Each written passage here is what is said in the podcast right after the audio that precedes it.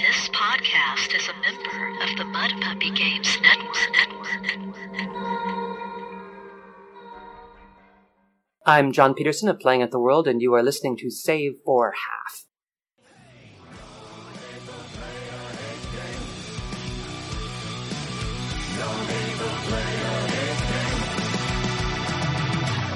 Now that you've cast out the evil sorcerer and taken his treasures and searched his colon for gems, it's time for you to kick back and listen to the Save for Half sideshow.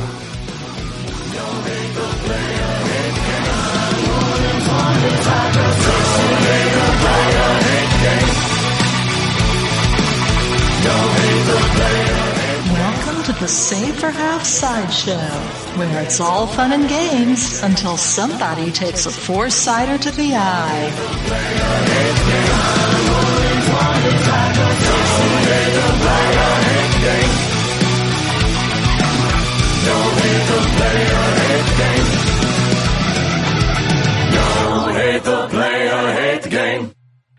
Greetings, everybody. Welcome to the Save for Half Sideshow, where we are talking the elusive shift with Jon Peterson. And as ever, I am DM Mike, who will be playing the role of Perfidious Albion this podcast. And joining me is Alarms and Excursions herself, DM Liz, Hello. Owl and Weasel, as played by DM Corbett, Totally. Uh oh. and the Wild Hunt, DM Jim there. Yeehaw! And we're going to be talking about The Elusive Shift, recently published by MIT Press, or is that Simon and Schuster? I get confused on those two. I thought it was MIT Press. Was it MIT? I thought I li- read it in the Kindle as Simon and Schuster. Am I John, wrong? do you know who's paying you? It's, abs- it's absolutely MIT Press. It is MIT Press, yes. Okay, Oh, oh I'm sorry, I'm John. Hi. oh yeah, and there's John. Yes, Hey, wait, we have a guest too. who is all the fanzines. But first, do we have any emails? We actually do have emails.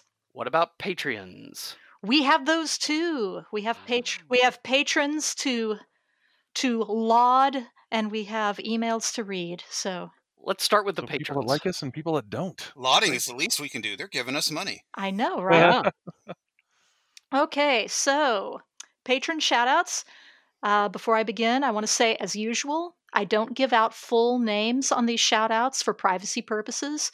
If anybody listening to this should decide to become a patron in the future, and for whatever reason you do want me to give your full name in your shout out, drop us a brief message through Patreon when you join and let us know that. So, our newest members of the Halfling Horde are Carlos M., Buck Backup, and Karma S. So, Woohoo! thanks, guys. You're the best. We love you. Yay! Yahoo! Woo! We've got good karma. We do. Mhm. Was that Buck backup? Buck back up. Buck Backup. Yeah, I wrote that one down. I'm stealing that. Totally awesome. Thought you said you didn't use full names. it was one word, therefore. Oh, okay, so okay. buck back up. All right, emails. I read all the emails on the face of the earth. No emails were harmed in the making of this podcast. Our first email is from DM Kojo. Kojo. And Aw. And Kojo writes Greetings, Half Savers. Many of the games you have discussed on your show involve games based on licensed properties, such as Doctor Who, Star Trek, and Flash Gordon. I'm curious as to how you run campaigns in such universes. Do you try to fit in between the canon lines, throw canon out the window, create an alternate reality, or something else? And I also wanted to throw in future requests for shows on WEG Star Wars, Star Frontiers, TSR Marvel Superheroes, and Car Wars. Thanks, DM Kojo. How have we not done Star Wars and Marvel superheroes? Because we keep doing weird ones. Yeah, I keep I keep having Marvel on my list, but when it comes my time around, it's always like, oh, but I want to do this one because it's more fun. well, maybe I'll choose Marvel for you. We all read comic books. Why do Marvel? Yeah. Mm. or Star Frontiers, which you've also talked about. Or uh, what was the other one you mentioned? You mentioned like two or three there. Like, yep, yep, Star yep, Wars. yep. Star Wars, yeah, Well, Star Wars, Star Frontiers, and Marvel superheroes, and one more, wasn't it? Car Wars. Star Wars. Car Wars. Oh, I, I have a I have a motion from the floor. How we take turns picking these games. Let's just say that's our next three picks at the end of the schedule. That way we don't got to think of nothing. Always a vote for no thinking. But anyway, I will start. The way I do it, I don't do it. Next. Ah, that's not entirely true. I okay, yes, I did run Star Trek. You also ran a very small Blake 7 campaign for me. yes, I ran Blake 7, but it was after Gauda Prime, so that gave me more flexibility with continuity. Huh, Mhm. So that would probably fall into the something else. Yeah. 'Cause You basically tacked your stuff on at after the end of the the series end in Blake series. 7. And Star Trek, I tried doing some of the more classic stuff, but that was the game that first brought across to me the perils of running a licensed property with players who may know the property better than you do. Oops. Eh, no, you know better than you, according to them. Well, they knew enough to catch me out. And when you're 14, you really don't want to get ca- caught out by fellow 14 year olds. and, and they made sure to ruin the game for the Yep. fun of it. Yep. Awesome. They are a great player. You should keep them around all the time. Yeah, no. Liz? Oh gosh. I've never run a game on a licensed property. I think if it was me, I probably. Rocky and Bullwinkle. eh, She hasn't run it. Oh, that's right. That's right. She hasn't run it. She's weird. And it's very episodic in nature anyway. You know, It's it's, You're not following Bullwinkle continuity. there is no continuity. I would probably, you know, he says throw canon out the window or create an alternate reality. Those two are almost the same thing or can be. Um, but yeah, I would probably just create an alternate reality and say, this is what it is. I don't think that I would try to fit things in between the canon lines. Um, All right, Corbett. I've run a lot of. I haven't run Doctor Who, so I haven't really gotten that one out. But um, Run a lot of Star Trek. I've run a lot of Star Trek. I've run a lot of Star Wars. I've run Marvel superheroes. I've run DC heroes. Well, you're probably the expert here. Well, I mean, you could say the same thing about like Forgotten Realms and uh, Dragonlance, and all those have like a history you have to follow. But you don't have to follow that sort of stuff. I don't run I've- those either. I've done I've done a combination of a lot of different things because I've played before and after. Like, okay, Star Wars is a great example. There was a time, believe it or not, when there was only three movies no. and a couple specials. but uh, it was real easy. You could just like, oh, I'll just do it after. Like Mike had mentioned, I'm just if you af- After after, a certain point, then it's whatever you want to do. Mandalorian. Or before, like way far before, or even slightly before, mm-hmm. you can still do a little bit with it, but with a little less wiggle room. I honestly, with Star Wars, I loved playing directly in the movies. That way, they said, "Oh, the Death Star just blew up." Well, I, I know where we're at. They had a marker. Let's find Luke and kill him. I, I really rarely ran into that. I think I had more people. always ran into that. There's always one guy who wants to. I, I have a question from the audience who wants to know: Was the Droid Saturday morning cartoon canon in your game? Um, yeah, I kind of followed a lot of their stuff too because it was. I even followed the Ewok Adventures because it was fun, and that's what Star Wars was all about. Was fun. Most people, I know it's hard to believe this. There was a time when Star Wars fans were just fun people, and Star Trek fans were all uptight. I know there might be a change now, slightly, Nah. nah. but that was always the thing with the Star Wars versus Star Trek. Is like Star Trek had rules and follow this, and everything had to be a certain way. And Star Wars was like, yeah, yeah, yeah, you got a light sword and blaster things and fly around. Who cares? right. It's not about the science; it's about the fun.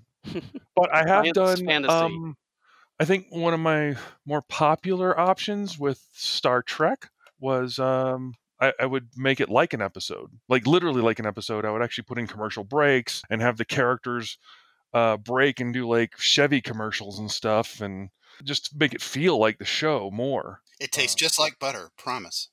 Yeah. Just like really like dive into the whole genre of let's play it exactly like it was, not just a little bit like it was, but By like the hammer of Althor, what a savings. yeah, yeah, basically, you enjoy it in that way. Okay. Jim? Oh, I'm just like you. I've never ever run a, a licensed thing because I want to make everything up. Uh, that said, I love buying them, like all the Star Treks, all the Doctor Who's, and especially, especially, especially all the John Carter and Mars games. Own them all, read them all, love them, but would never run them because I want to do my stuff. The closest I came was my original Champions universe, which was full of just every DC and Marvel character I wanted wanted in it retreaded. Which uh, a lot of us did that Oh, yeah. Before there was a Marvel superheroes game or DC heroes game. Okay, John? Since you were recently talking about Flash Gordon and that came up, like I find it fascinating how the you know the Flash Gordon RPG is so pegged to canon. There's like no escape from canon. how like Right. the game is so rigidly designed. Like okay, you're like on the planet and your job is to get Ming, and like that's what you're gonna do. So I mean, certainly you can find these uh, these approach to these games that incorporate that. I, I can't say I I also always run homebrew though. It's not I, I, I yeah, I've never really been attached to um, you know doing games that are based in somebody else's sandbox. Well, hope that answers things, Kojo. Or muddles it more. Or both. Okay, Liz, next email. Our next email is from Luau Lu. And I love this guy already. well, he's been to several North Texas RPG cons, I believe, you know, with a table so, or without a table. All of us have probably seen him at North Texas at some point if we did not recognize him at the time. But anyway, Lou Lu. And know him from social media too. Yeah. So Lou says, Aloha, gang. What a pleasant miracle to find you guys still podcasting. I thought I had lost Jim, Liz, and Mike forever. We made our saving throw. The old Save or Die podcast's episode catalog got me through many arduous hours of lonely work. And then and then I came to the end and thought it was just over. But two years later, and here you are. Corbett is a great addition to the crew, by the way. Oh wow. Anyhow, I just want to reach out and thank you guys for giving me those months of vicarious gaming at a time when things were really tough. Also, I would love for you guys to do a review of Pacesetter's Chill system. It is a Ah. game system I was always curious about as a young kid, thumbing through things at the local hobby shop, but one I never got around to buying or playing. Keep up the great work, Luau Lu. And Thanks, see, there's, there's there's number four. Just put it on the list. Yeah, Bam. I Yeah. I know what he means. Whenever I was flipped through Dragon magazines in the 80s, I always saw that I think it was Holloway art of these mm-hmm. guys looking like out of a Hammer horror movie, dealing with monsters and stuff. I thought, "Oh, I so want to get that game." I never could though. I only got it a few years ago. Thanks to Glenn actually. He met, found a copy and sent it to me. This is probably a good time to do a free commercial for Save or Die too, because it's still going strong with Carl and the guys and the gals. So Yep, Carl and Crispy. Still there, saveordie.info, I believe. So, Yeah, you can still get your basic D&D fix. all right. Email number 3 then. Okie dokie. Our third email is from Richard Burley. And Richard writes Hi, DMs. love the last show. It was a very interesting discussion. It was great hearing comments from Gary Brown. Now, this should tell you this is a pretty old letter. The 007 episode. um, who is a good friend of mine. He and I created the Cascadia Supers setting together, and Ocelot is my OC. I, So it's your fault. yeah, because because Mike and I have been playing in the Cascadia Supers setting with Gary. In that storyline, Ocelot disappeared some years ago. Nobody knows if he is still alive or what. And the villain group he fought are now quote unquote heroes. No, really. yes, the new heroes of the city. so wait, wait, wait, wait, wait, wait, and now you've got Ocelot's email address. You can Ha ha ha. You can Ah. you can dig for a little information on the outside for your Yeah. jam. Anyway, he goes on to say, I hear that you are all playing in that setting, which makes me happy. I would love to hear how that is going. Anyhow, I've listened to your podcast on and off for a while, and I love it. By the way, I know you were joking about comparing Tunnels and Trolls to D&D, the latter affectionately known as The Other Game by TNT fanatics. But I personally would dig hearing that discussion. TNT is my fantasy go to RPG these days, and in my humble opinion, it was way ahead of its time design wise, as it was the second RPG just after 1E D&D. TNT really doesn't get the love it deserves. But I still love D&D as well, which was the first RPG I played. So it's a both and, not an either or. I look forward to listening to more of your episodes. Oh, by the way, I'm glad that you all are friends with the Grognard Files guys who are completely cool. Thanks again. I got Thanks. this one. I, I, I got this one. Windows is a fine operating system for those who choose to use it. oh, wow. You don't like Tunnels and Trolls? I like it as much as I like anything. I own a copy, so I like it No. enough to have it on the shelf. well, fortunately, we've got John here to discuss the differences between Tunnels and Trolls and D&D. Go. If you get all the so hate mail, we're- we'll, re- we'll read it later. That's right. We have 45 minutes, right? to- sure, sure. Ah, yeah. Uh, it- I mean, it's it's Coke and Pepsi, really. You know, I mean, you've got some people love one, some people love the other. I, it was my second fantasy RPG, I believe, although I'm it may have been Melee, but it, if not, it was certainly my third. So you know, I got the box set at the time, and it was really cool. It had its solo adventures, which was its sell. But as far as the campaign goes, Richard, basically something called COVID uh, pretty much has interrupted that campaign for over a year now. So hopefully we'll get back to it. I do, because I really enjoy my teleporting character. But, Coke and uh, Pepsi, though? Really? I would think it's more like Coke versus a box of carpenter nails, but You are spoiling for a fight, man. Send all hate mail to Corbett at saberdie.m. Listen, man, dozens of gamers worldwide can't be wrong. Dozens Oh, of gamers. ow. ow, ow, Hey, ow, actually, right I've heard kidney. Tunnels and Ah. Trolls. Back me up on this, John. Tunnels and Trolls was actually fairly popular in England. So it's true that the UK version of Tunnels and Trolls, um, the the little digest size pamphlets of it, uh, they reached a lot of people before D and D did, and you you see this in with with uh, a few isolated pockets as well that really kind of got Tunnels and Trolls before they got D and D.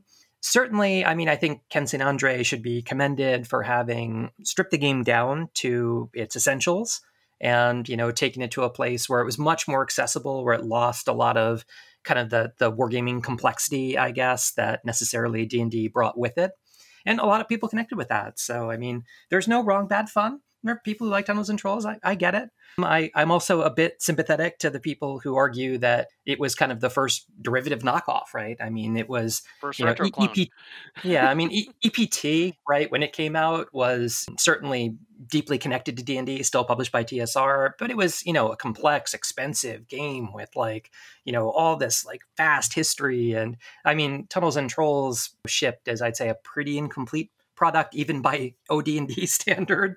Um, and it wasn't really until like 79, I think that, you know, when Liz Danforth was editing it, that it really became a coherent system. Well, and it had so many of the solo adventures, which were great for if you couldn't find players or if your players were a bunch of jerks. Hi, Ben. Yeah, I mean McAllister and tho- those Buffalo Castle and the, the games that came out in that game book tradition, they were extremely innovative. Um, there there weren't things. I mean, this was before Choose Your Own Adventure books were out, right? Yeah. That like you saw things like Buffalo Castle, and so I mean that that alone, yeah, um, ensures Tunnels and Trolls uh, an interesting place in the history books. I never thought of that. The the Choose Your Own Adventures books came out after Tunnels and Trolls did solo adventures. Yeah. So who's copying who?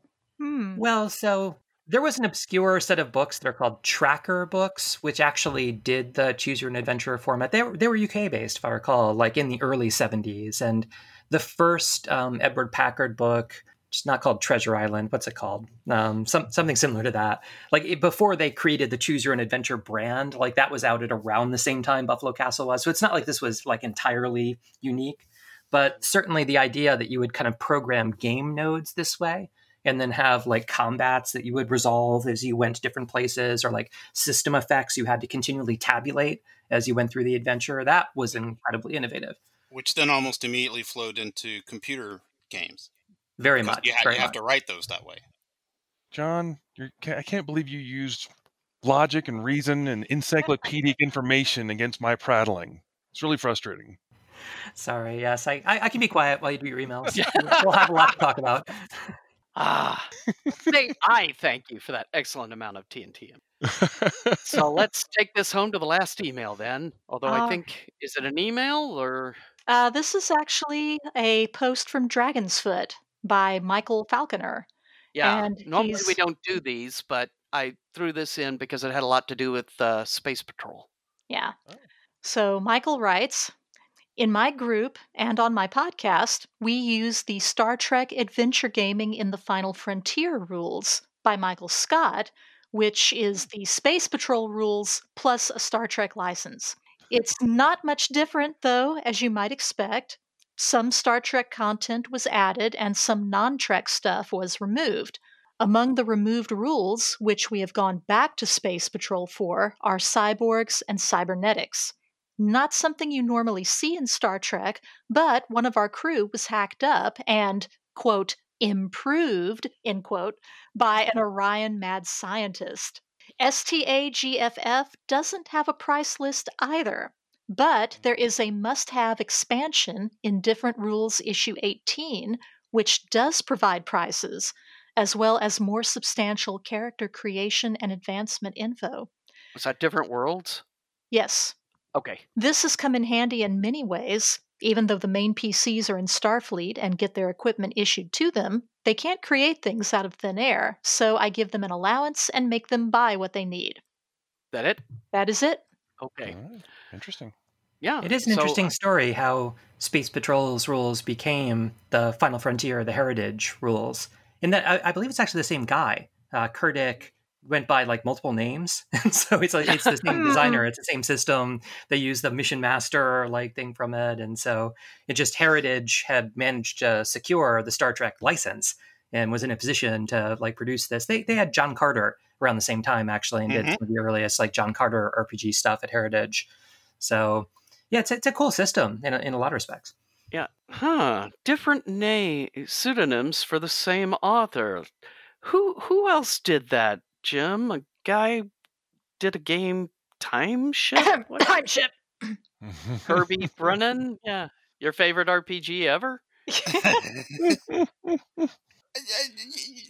we all know Tom Tullis. And, and and and like you have your Doctor Who episode where the moon hatches and a dragon comes out. That's your line. You can't get past that line, right?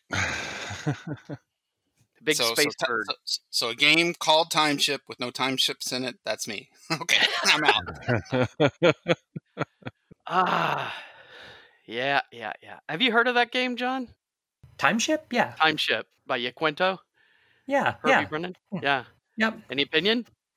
No, I don't express opinions about smart move. Yaquinto games. Smart move. Wisdom 18 move right there. Well, their war games had really great counters with them. I gotta, I gotta say that. Nice thing. Their war games are better, yeah. I mean that, that team that was the original uh, Battle Line team, right? That uh, I think so. again also passed through Heritage. Heritage acquired Battle Line, and then Steve Peek and those guys broke off and formed a Yaquinto. So I mean their their wargaming pedigree is is impeccable. The RPG side, uh, well, yeah. Which was mostly, I guess, Herbie Brennan, really, because he did Man, Myth, and Magic too, as well Yeah. as Time Ships. So it's all his fault. Next time we have John on, hopefully enough time will have passed that he has forgotten how we begged him to do emails with him, and it's just been hot seat after hot seat. right, right. I Won't have a do random this opinion. again. I have a random opinion. What do you think, John? And give us the exact facts. Because we expect you to know. Actually, it is kind of nice to have a definitive answer for everything really quickly. Sorry. Well, it's not definitive. I'm I'm like trying to remember if that Kurtick guy. I'm pretty sure Michael Scott Kurtick. He went by Michael Scott sometimes, and then like Michael S. Kurtick. He, he did a bunch of things like that were all uh, in these these variants of his name. Which you know, arguably was certainly done in the war game hobbies and fandom. So you know, it's got a great pedigree. I can say something good about Timeship. What I liked about the way that guy wrote Timeship was he decided to to do some weird and he just stepped on the gas. It's like the Doom Patrol TV show. It's just I'm I'm going to commit to being weird and here you go. Hmm. You know. Well, it did give me the opportunity to use the big voice microphone, so I think it was one of our better episodes. Well, it certainly had a lot of downloads. I, I've been surpri- pleasantly surprised, and I expect a lot more hate mail. But if anyone wanted to send us emails about hate or anything else, where would Opinions. they send it? Liz. uh, taco. Um, okay. Send your emails to save for half podcast at gmail.com, where we will eventually read them two years from now. And if When you insist, vintage. we could forward something to Jon Peterson, unless it's hate mail, in which case. I, I get enough of the hate mail already. It's, uh, it's Unless it's draining. really funny, then we might, you know. yeah. I have a, I have a feeling we'll know when John's agent hears this episode. right. John's agent sent us a cease and desist. From what? Everything. Uh. All right. Well, we shall skip into a pod break and then we will talk about the elusive shift. Ooh. Dun dun dun.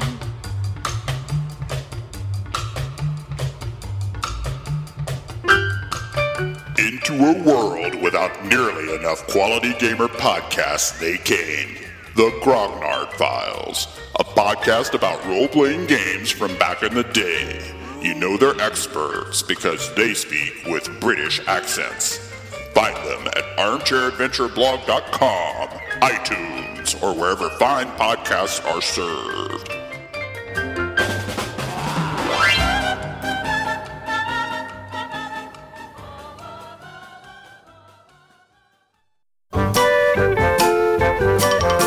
Life is hectic on the run, a frantic rush to get things done. So when you're just about to flop, why don't you stop?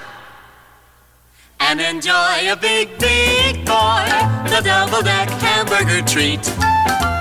The national favorite, coast to coast, distinctively precious, big boy.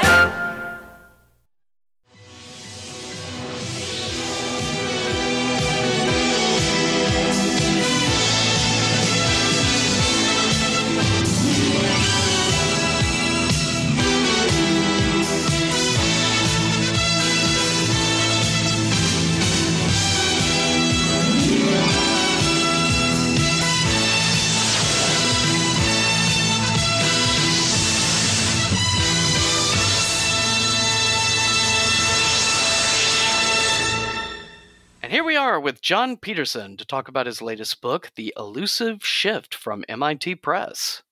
John, thanks for coming back on the show. Well, it's always a pleasure. It feels like home at this point. I mean, I've hung out so much with you guys. It's always a thrill for me to be back. And yeah, just thanks for having me. Aw. Aw. And now I'll stamp your card, and you know, five will give you a free hamburger. I think we should clarify for anybody who's listening that uh, Jon Peterson and the Elusive Shift is not a band. It is a book. I made that mistake. We're past it now. Are you sure? Because I downloaded a sweet album. But... oh, okay. It's Must all be another spoken word. Yeah, it's spoken word. It's kind of like to a 50s jazz, you know, speakeasy. I'm sorry. When Mike sent the emails, like we got to check out this John Jon Peterson and the Elusive Shift, and it sounded for sure like you totally shifted directions in your your studies. And I mentioned mean- about covering a book, and he's like, "Great, what book? The Elusive Shift." Oh, Well, I'm apparently now a best-selling cookbook author, so you could you could argue that I shifted directions at some point. all right. Sorry. Well, without further ado, Jim, start us off. Oh, I'm so happy. I have my copy of The Elusive Shift with an elusive signature right in it. No chance anybody's forging your signature, John. I actually I think it's eminently forgeable. It's just a squiggle I do so hastily, no one could even make out what it is. I, I when I have to sign things like as a group with other people, my signature is always just unrecognizable. So Is it worse than mine? I'm not sure if I've seen Jim? yours. Uh, I haven't seen your signature. That I know Really? of. I thought I'd signed some Victorious books for you. Uh, nope, not for me. Okay. I'll have to sign something sometime so we can that was me. compare. Because mine's Oh. pretty horrid too, but Was was there like a rubber stamp and a giant X involved? Mm, no, but probably should have been. I'm sorry, John. Let me back all the way up to thank you for sending me the lovely autograph copy. Oh yeah. the the very first thing that interested me about this, having read uh, "Playing at the World," was that that came out of like a little independent press that uh, I was unfamiliar with. But uh, the Elusive Shift is from uh, not only from MIT Press, but as I look on their website, they've got a whole dedicated game history series of books, and and this book is not the first book in that series. So, can you talk about how you got involved with MIT Press and part of this larger game history series they're doing? Yeah, so I mean, after playing at the world came out, I, I guess some academics read it, which is, which is good. I, I'm not sure it was really intended for an academic audience, or at least I wasn't sure who playing at the world was intended for. Like, it was what I thought was interesting to write about, and it's um, it's a very self indulgent book in some respects. It's just kind of it went wherever I thought the story needed to go, and in, in absolutely as much detail as I thought I needed to talk about that. And so, but but there were academics who were into it, and a couple of them uh, have invited me to work on projects or c- contribute to journals or things like that. And I believe that the second book in the MIT Game History series is an anthology called Zones of Control, and this is a book about war games, and it kind of gives a variety of perspectives on contemporary war games, war game history, and it's from a mix of designers, academics, and kind of um, whatever I am. I guess I fall into other, but I, I was uh, brought into the project to write the first chapter, which was called A Game Out of All Proportion.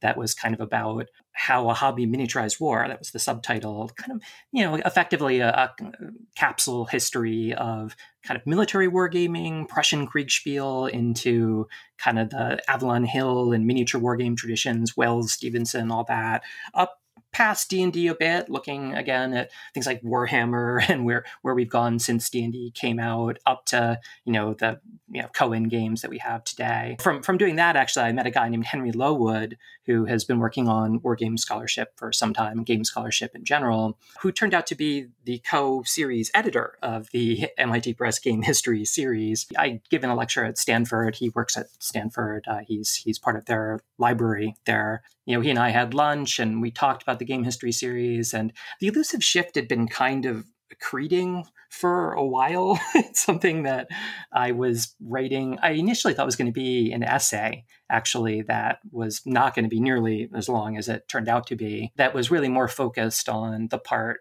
the chapter that's called the, the role of the referee a little bit about how like stories you know who, who kind of runs the story of the game how how tightly pegged to a story a role-playing game um, is or should be and by this point, though, by the time we talked to Henry about it, it had really kind of turned into something I knew was going to be a book. And so we had a discussion about whether the game history series might not be a home for that. With academic presses, these things tend to take a while to get get done. They're they're busy, and you know you go through you know blind review processes and things like that, and kind of have to answer reviewer comments. So it, it took a bit for it to get into press. Re- really, it was mostly written, I'd say, in like 2016. Um, so Working for a university, I can safely say everything takes a while to happen, whatever it is. yeah. well, well, surely now that you've been through that academic rigor, you can now call yourself a official game historian and scholar. Uh, I, I don't know. I mean, it's people can call me what they want to call me. I'm just gonna write the stuff I think is cool, and if people want to read it, they should read it. That's pretty much how I look at it. You know, looking at the website, the the MIT website, it shows you have two books out, but one's next year. Have you talked to Future You yet? I know. Future me keeps telling me that this thing is coming, but it's not out yet. Yeah, it's it's still a little ways off. And uh, although I it's so far off, I don't really want to like get into the details of it. I think it's coming out in like October. This book is called Game Wizards, and it's an expansion of an essay that I did in 2014, I think. That was called "The Ambush at Sheridan Springs." Which is kind of a corporate history of TSR about the circumstances leading up to Gary's ouster Oh, I remember reading that. Yeah, Game Wizards kind of is that as a book length book. It's what kind of accreted as I did more and more research around that, and it just turned into its own whole thing. But in the middle of a publicity tour for this book, let's talk about this book. This is not a publicity store. We're here to we're here to talk about the earliest days of RPG theory and all the cool things people did with RPGs in their first few years. Which I have a question regarding uh, some of the initial parts of the book, you discuss for a while TSR seemed to promote the idea that the best way to learn D&D was to play it. Do you remember that part? Well, I mean, I, I think that was had to be true. I mean, there there was no instruction on how to play the game at all in OD&D, right? I mean, to the point where apart from the example dialogue, no one who just picked this up. And I mean, I, I've talked to so many people who didn't live in the Twin Cities or like Geneva, who in 1974 got a copy of D&D and had to figure out how to use it and just couldn't until they went to that con where they played with Ernie Gygax, and suddenly they got it right. You just need ten minutes sitting down with somebody, and suddenly you get it. Uh, Mike Mornard tells me that story all the time about people coming up to him, and you know, the first year or two the game was out, and being like, "I have these books. Like, what? What are you actually supposed to do with this game?" And you'd be like, "No, no, no, just sit down. Like, let's play a bit." And yeah, in ten minutes, people got it. Roughly, when do you think TSR finally realized this isn't going to work, and we need to do something else? Because from what I've read, it seemed like they kind of defended that position for a little while. Well, I mean, I, the Holmes Basic set obviously was their first real attempt to have somebody who was not in their insider clique look at this and try to explain to someone who was just trying to figure out what to do how to do it. And of course, you know, J. Eric Holmes, who was a uh, you know professor in California, he volunteered effectively to produce a beginner's guide that would make it clear to people how you're supposed to approach this game. And you, you kind of needed someone who wasn't so versed in it that they couldn't see all the unspoken things you needed to say. So I'd say that was the first attempt to get there. And then, of course, the AD&D system. I mean, you know, which was a much larger and more elaborate project. I mean, that that was intended to create something that was pretty different from OD&D in the sense that it was much more prescriptive, much less, hey, kind of this is Burger King, have it your way. It was instead, no, no, no, like you're supposed to do it this way, and if you're doing it this way, you're doing AD&D, and if you're not doing it that way, then you're playing some other game. I'm sorry for you. And Holmes seemed to come from the literary point of view as far as the discussion you make in the book between the simulationists and the literary slash cinematic schools. Yeah, I mean, I so and just speaking to what what that is in the book, the the first chapter is called "The Two Cultures," and it's really referring to the two pre-existing fan communities that ended up being the earliest adopters of D&D. And of course, Wargamers are the one we immediately think of. It was originally sold as rules for Fantastic Medieval Wargames campaigns and advertised in wargaming zines and played at wargaming conventions. And so obviously Wargamers were a big part of that initial audience, but kind of you know, I, I, don't know how expected it was. I mean, I think we, I even have some quotes from Gary in 74 talking about how he's not really sure how big this market would be, but science fiction fandom, which encompassed fantasy fandom or all, all sorts of speculative fiction fandom, they, they were the other potential initial audience. And you kind of get the sense from the way Gary talked about it at the time, he didn't have a lot of interface to that community. But I mean, there's just a ton of documentary evidence, right, that there was a, a very rapid and um, very obsessive uptake from those people, of which, you know, the most direct manifestation is Alarms and Excursions, which splintered off from APA-L from the fanzine of the Los Angeles Science Fiction Society and kind of became the first real place that people talked about D&D outside of the kind of big tent that TSR was was trying to erect with its own uh, publication efforts and conventions and so on. That community brought to it yeah maybe more of a story focus. And you do start to see conflict origin you know pretty early on between people who came to the game saying well i expect when i sit down with uh, the referee or dungeon master game master whatever you want to call him i expect to have like a collaborative experience where we're kind of working together to tell the story. But then they're, they're, they would, you know, Lee Gold herself, the editor of Alarms, you know, reports going to Caltech and, you know, feeling like the dungeon masters there who came out of the Spartan Wargaming Society much more played against the players. And like these perceptions of a difference or some kind of a schism, these were tensions that would turn out to be very profound ones in the first years of the game, and arguably still today, in the sense that they created some of the the need for a theoretical framework that kind of explain okay there are people who are approaching this game one way or really looking at it like it's a game or a competition or maybe maybe a conflict simulation. And then there's other people who are looking at like our objective is to have like a story and end up with a narrative. And as uh, one, one of the people in that community put it not to kill the players but to give them a thrilling ride. Like it's like a theme park. You're bringing them to make their their characters uh, have this exciting experience but one where they'll ultimately prevail and everyone will have fun in the end. With the problem solving aspect of the game versus the role playing aspect, you know, the ability of the player to take on a persona as being the most important part. Would you say that this ties into the shift from, you know, the hardliners roll your stats in order, basically mm-hmm. your problem solving based on predetermined variables, to roll stats but put them where you want them, tying into allowing you to play a desired persona? Yeah, I, found that a particularly interesting thread to follow. And really, in the first place, the book gets into the way people talked about role playing and what they thought made it different. Is largely people following precisely that thread. And you know, it's it's fascinating. There's so many facets to this discussion. There were people who thought that hardline will just roll your stats as given. I mean, of course, there is a very simulation-y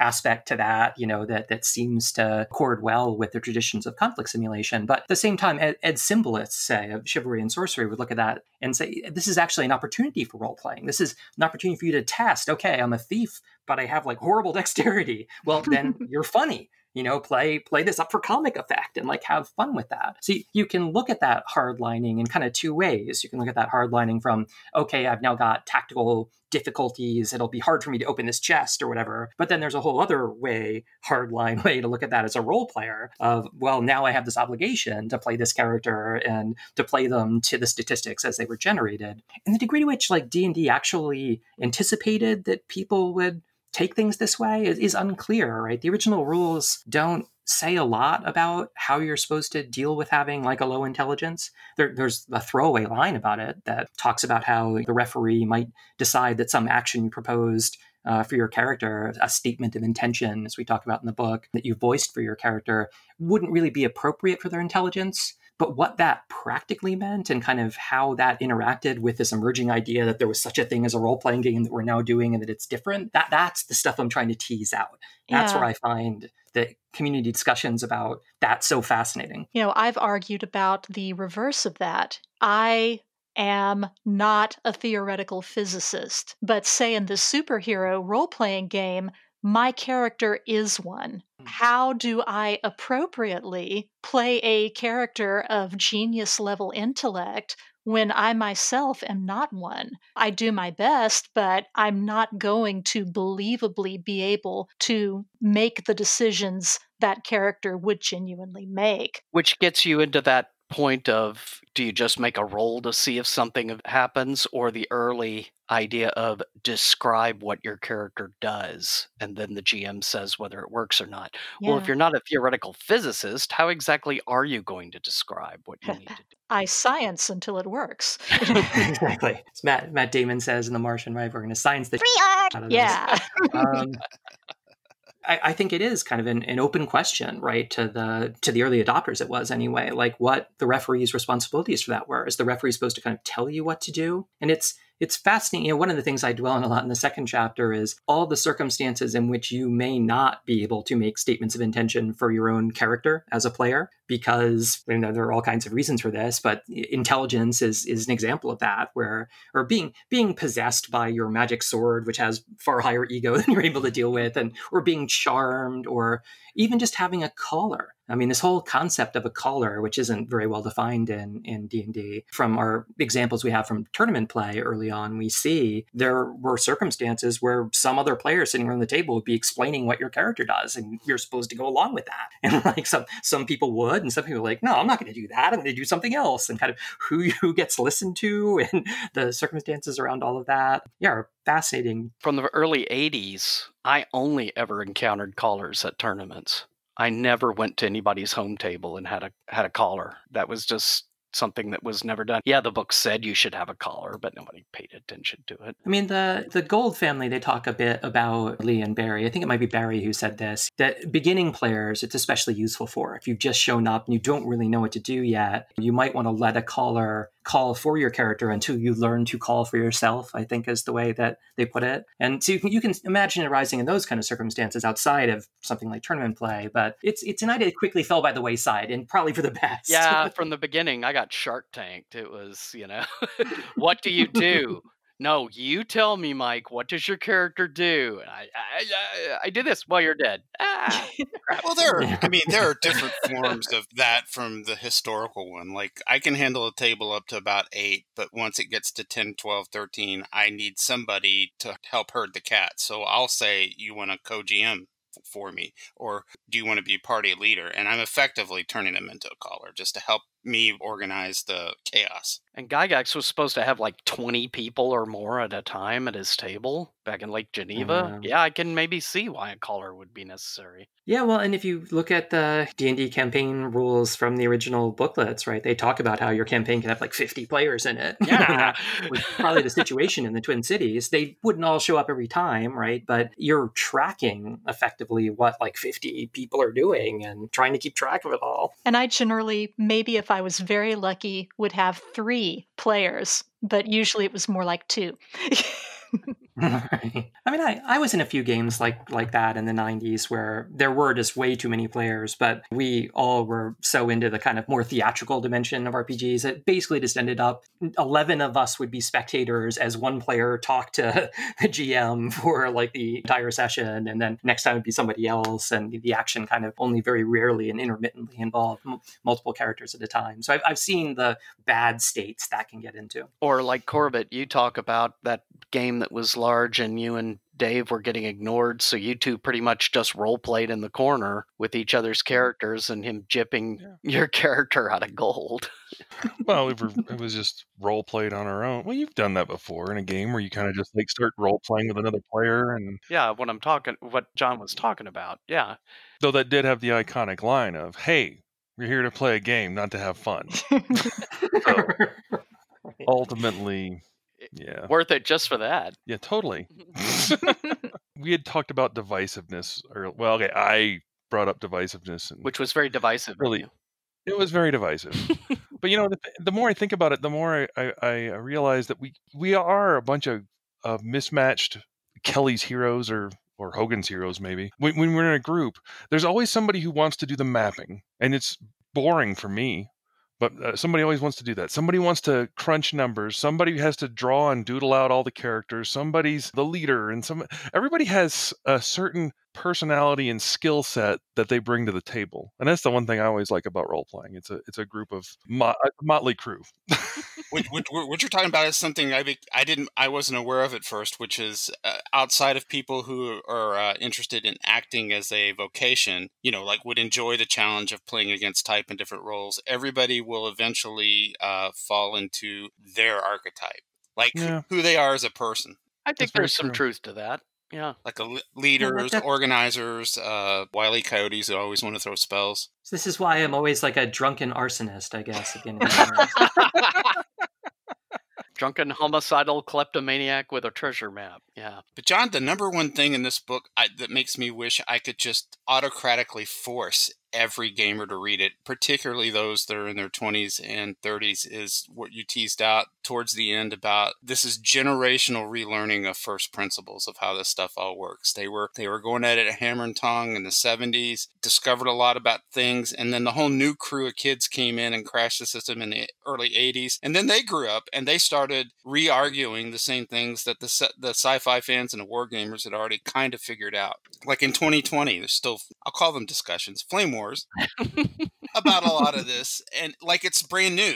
They did an, a whole adventure with the players in wheelchairs, and isn't that great? No, it's stupid yeah. with no understanding I of mean- what's going on underneath the hood. And, and definitely, I mean, mo- most of the things that I, I personally find worth writing are things that just try to rescue stuff that's been forgotten, right? That I think still has some some relevance, some salience, or gives us insight into the situation that we're in now. You know, to to me, a lot of this stuff, unfortunately, was just effaced by especially the discussions on the internet that began in the late 90s into the early 2000s, which are what most people who think about RPG th- theory are really thinking about those discussions, right? Or thinking about the Forge, or thinking about maybe Usenet uh, discussions Dragon's and you know Foot. rec games, FRPV, F- FRP advocacy, th- things like that. And yeah, I think it is helpful to understand that a lot of the, these principles, they're, they're, I don't want to say obvious, but they're going to occur to thinking people who encounter these games and are,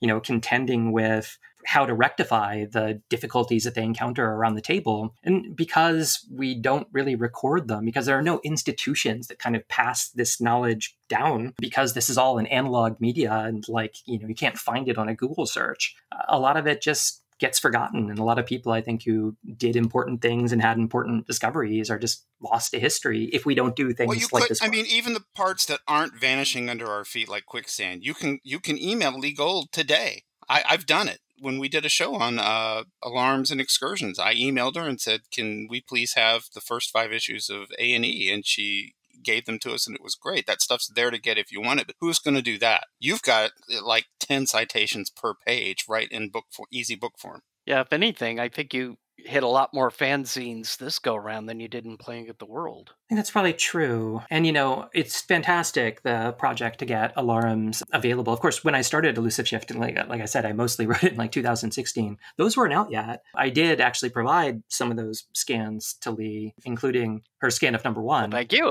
So, yeah, I'm a huge fan of anything that brings the stuff into digital media so that it can be more broadly studied. But that's just alarms, right? I mean, what about Wild Hunt? Right. What about Lords of Chaos? What about more the Quick Quincy Gazette, right? I mean, there's like all these fanzines that this discussion took place in that I cite in this. And in the fullness of time, they will all become digitally available. But doing things like the Elusive Shift, having an academic press talk about and cite those things is I hope will help steer people towards understanding here's where some of these resources are if you want to go looking for it. I mean, honestly, the bibliography is like half the reason I do these things. Just be able to say, here's a set of essays I think are important where people talked about these fundamental concepts. Should you be playing D&D like a, a war game or should you be playing it like you're playing through a fantasy novel? You know, can we just like highlight what where those discussions happened, you know, at least shine a spotlight on what the resources are. It's worth having posterity preserve. And I think without work like this, we- don't even have that, right? Those stuff that stuff won't get scanned unless people know it's worth scanning, it's worth studying. Yeah, and it's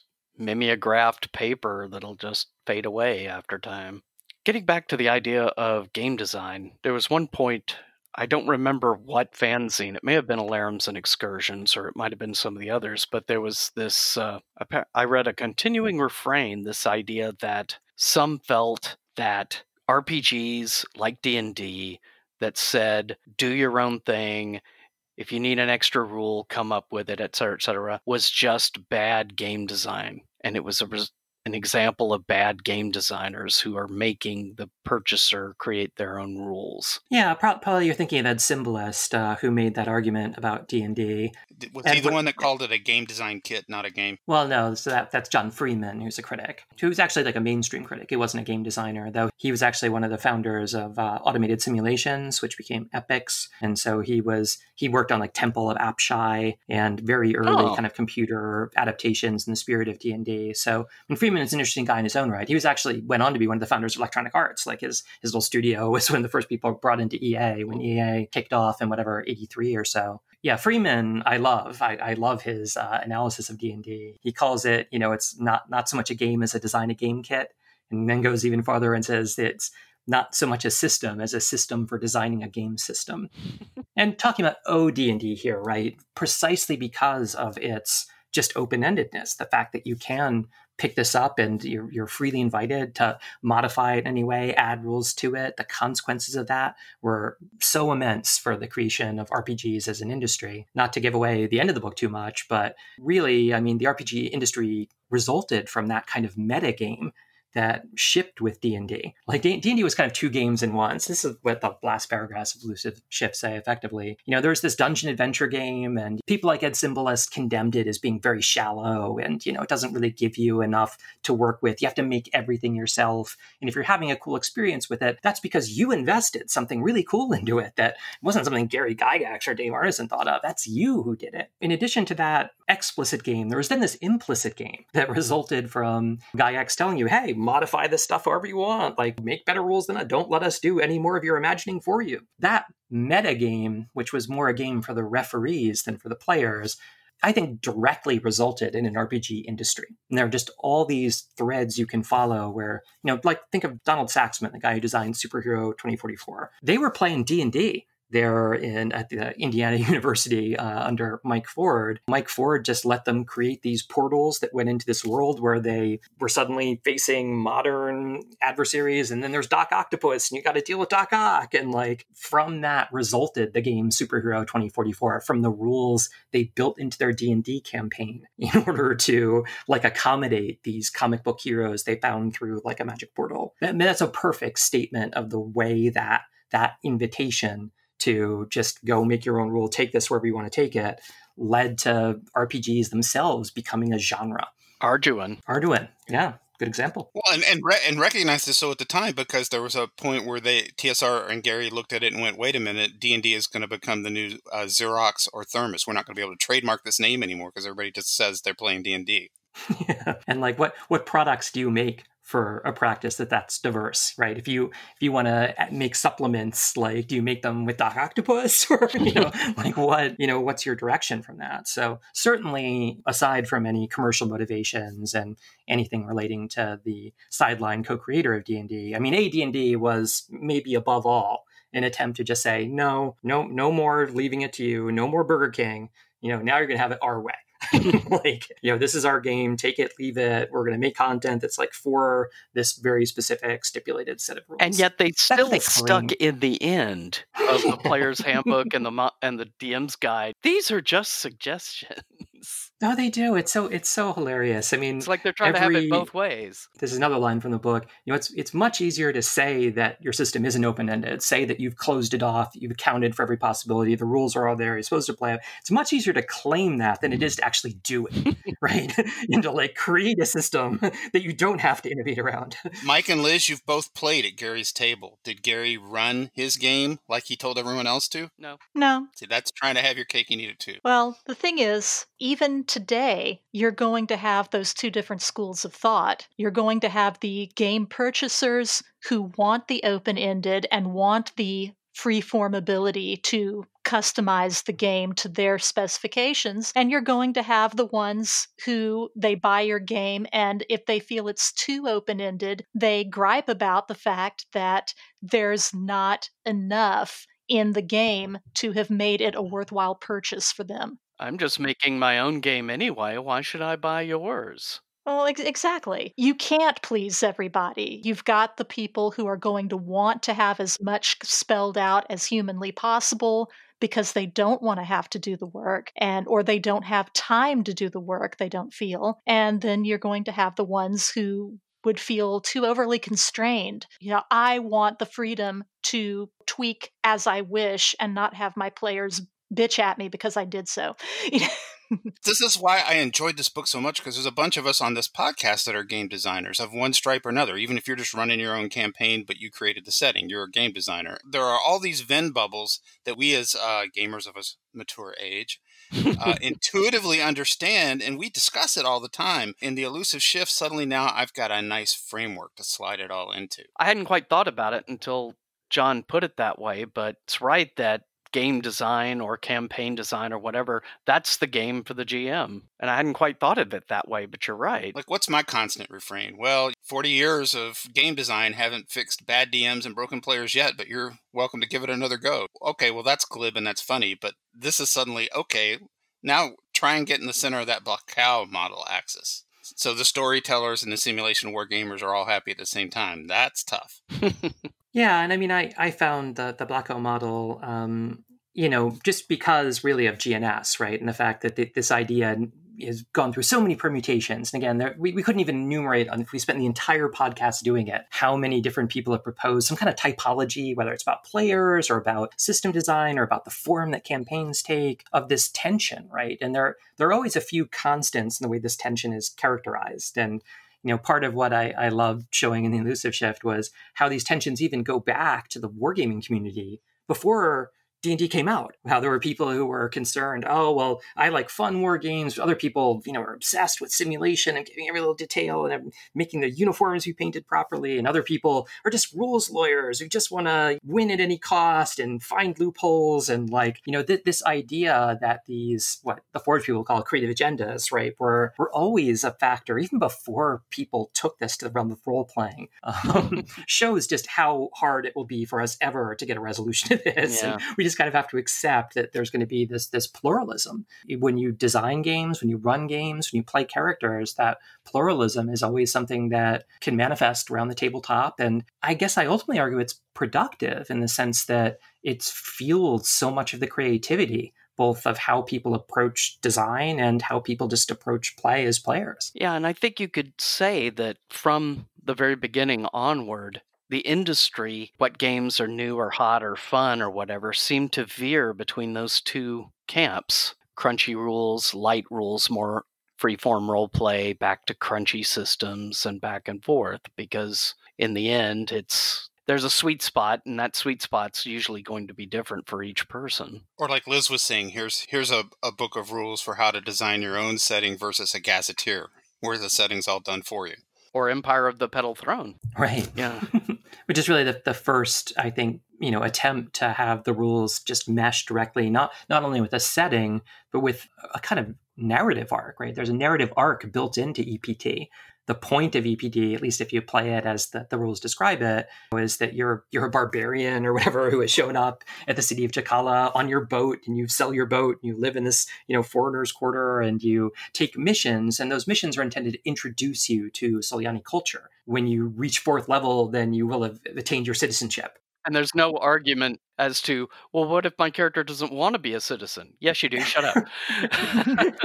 right. There's kind of like this. This is what you're here for. You're here to learn about Tekumel, like you know, get used to it. Right. Or on the other end of that exact same axis, uh, Metamorphosis Alpha, where your narrative arc is to get up to the bridge and save the ship, but nobody does it because they just want to kill monsters and steal their stuff.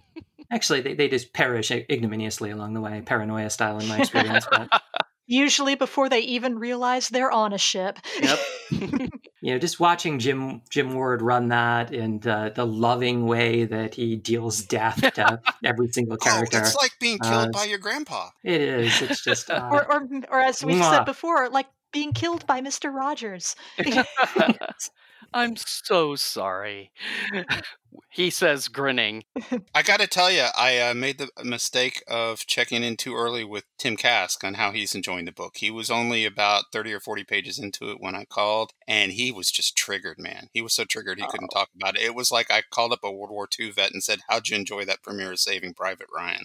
And so many of the sources you were, people you were citing were like his still mortal enemies from back in the day. oh yeah, yeah. I'm sure Tim will love it. I wonder what Well, and, side you know, the- Tim would be on. Yeah, so it, it was a mutual thing back in the day. I'll say the community was um, a, a little bit concerned about some of the things Tim had to say, especially about fanzines and about designs that were outside of uh, the TSR umbrella. But you know, I mean, it, it, it was a time when because it was so small, because it was really unclear that this was going to become this like huge thing. I mean, the the desperation, right, of the principals that were just trying to like have a job, Yeah, and, like, pay rent and make some stuff. amount of money, right, Yeah. doing this.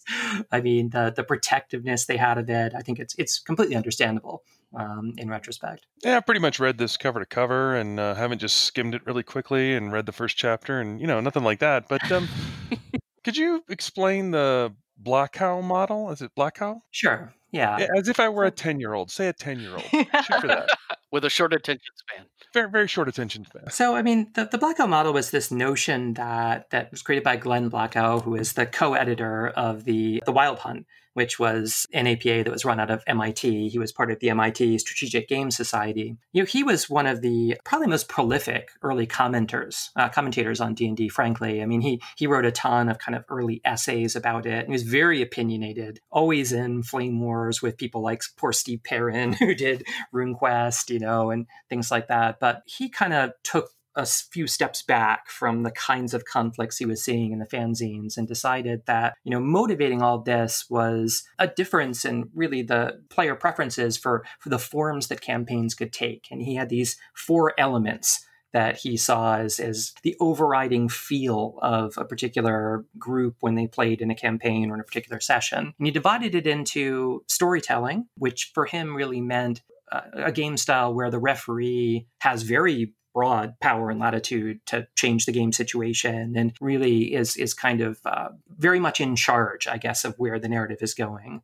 That's the first one role playing, which is much more kind of player centric, where players are there to inhabit their characters. Player death is very rare. They develop elaborate backstories, kind of enjoy inhabiting their characters and playing through them. Then there was um, what he initially called ego tripping, um, though it's it's more commonly now called power gaming. Power gaming would be the hyper competitive, the rules lawyer, the person who really wants to just accumulate in this, identifying with the character, this vast min max power, wealth, what what have you, min maxing, everything else. And then finally, there's there's wargaming, which he looked at as being separate from that, but being much more focused on simulation, on understanding tactical conditions, and kind of this would be you know kind of the antithesis of role playing where in the wargaming model player death is common because you often will lose these kind of tactical situations that you're up against and so you'll characters are expendable i guess in this model but but his argument was that every campaign is going to have a certain amount of those four elements in it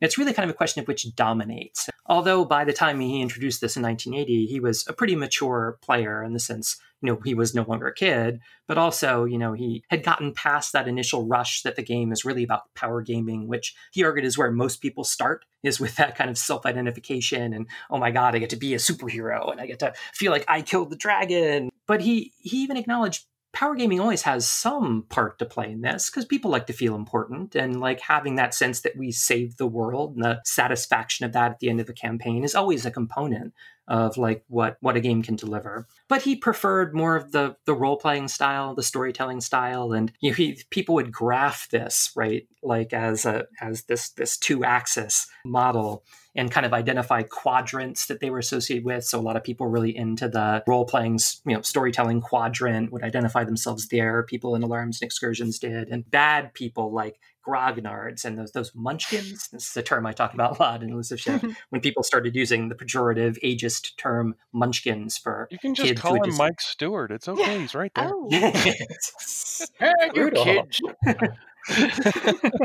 but yeah, I mean, they, they would be associated with more of the power gaming or the war gaming dimensions of this. And it, it was a, a, real schism in the community in the sense that the kinds of people who participated in the APAs really were roughly ascribing to a one true way, saying, like, yeah, the role playing, storytelling way is the way things are supposed to be. And it was very much a minority who pushed back and said, actually, I think, you know, the simulation component of this is, you know, equally a cutting edge in um, how we can approach FRP and you're having fun wrong. Mm. Yes, exactly. I was going to bring up that according to some of the uh, people you cite in the book, since three of us I know and four of us I think all discovered D and D in 1979, the same year, but at different ages. So I I was a uh, a player trained by Grognards, and Mike and Liz were Munchkins. yep. Yeah, I mean, mine was more, it was definitely at least 1980. It might have been 1981, but it was the right in that period when I got the Holmes book. I do think it's interesting, though. It sort of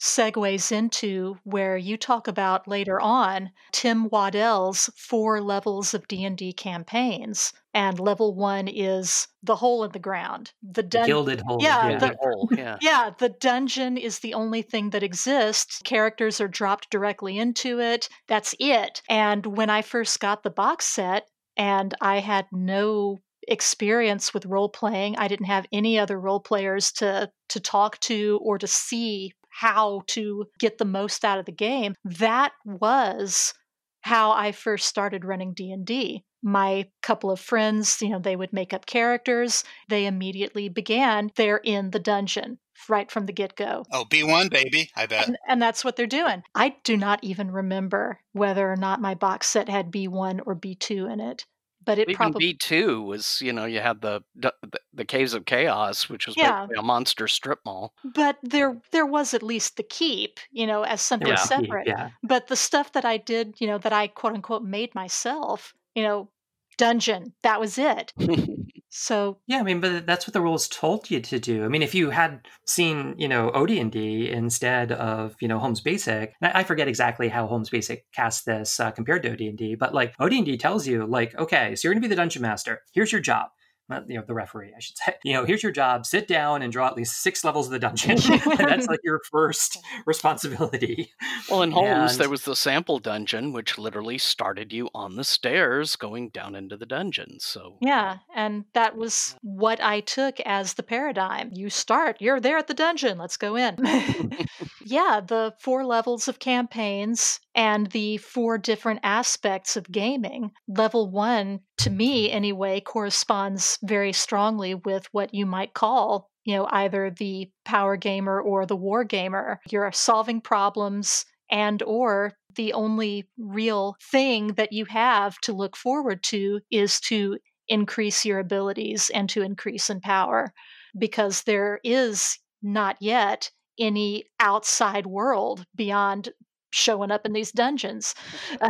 No, exactly. And, and Blacow made this argument that if you play the original rules as written, it's going to lead inexorably to a power gaming Mhm. campaign. And like this, this is part of what Ed, Ed Simbalist is pushing back on, right? He's like, look, the rules, the system, the things that the books tell you to do, they're, they're what matters, right? They, they determine the kind of game you're going to have. And if all the rules are about, okay, this is what you kill, here's how, how much you can carry, like here's what it takes to break down a door, and if, like that's the only thing there are rules for like that's going to prescribe what your game is. Now, I, I think that argument has some limitations. I think that that obviously, as the Donald Saxman example of Superhero 44 um, makes very clear, because the game is so open ended, because it tells you to modify and stick your stuff, your own stuff in, you can. But Simbalist's point was, if you do that, you did it. Right, that's not something that Gygax or Arneson, any of those people did. You did that. That does have, I think, a, a certain ring of truth to it. I love the idea that Gary and Tim and those guys thought they were solving a problem with deities, demigods, and heroes. Okay, you, you're just running, you're just tripping off to Asgard with your party and killing Thor. No, you can't because here's his stats. And uh, okay, now we fixed that. Nope, not so much. Yeah. Challenge accepted. Right. pretty much. When I talked to Peter Adkison, uh, one of the first times I was hanging out with him, he was telling me how in his group, you know, deities and demigods was their monster manual.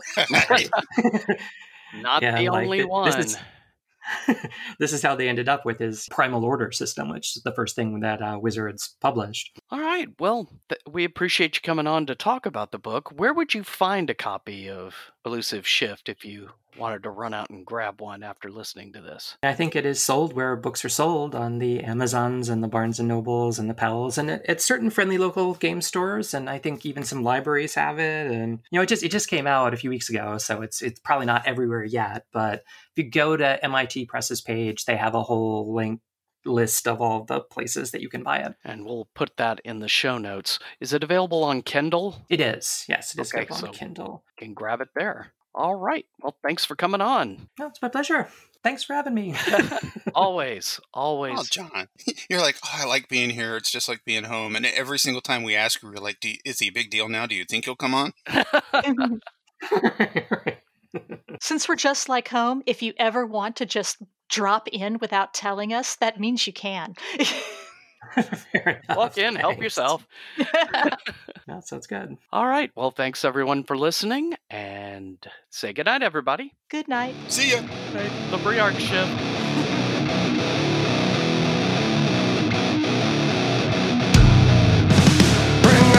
The Save for Half podcast is a production of the Mud Puppy Games Network and the Gagman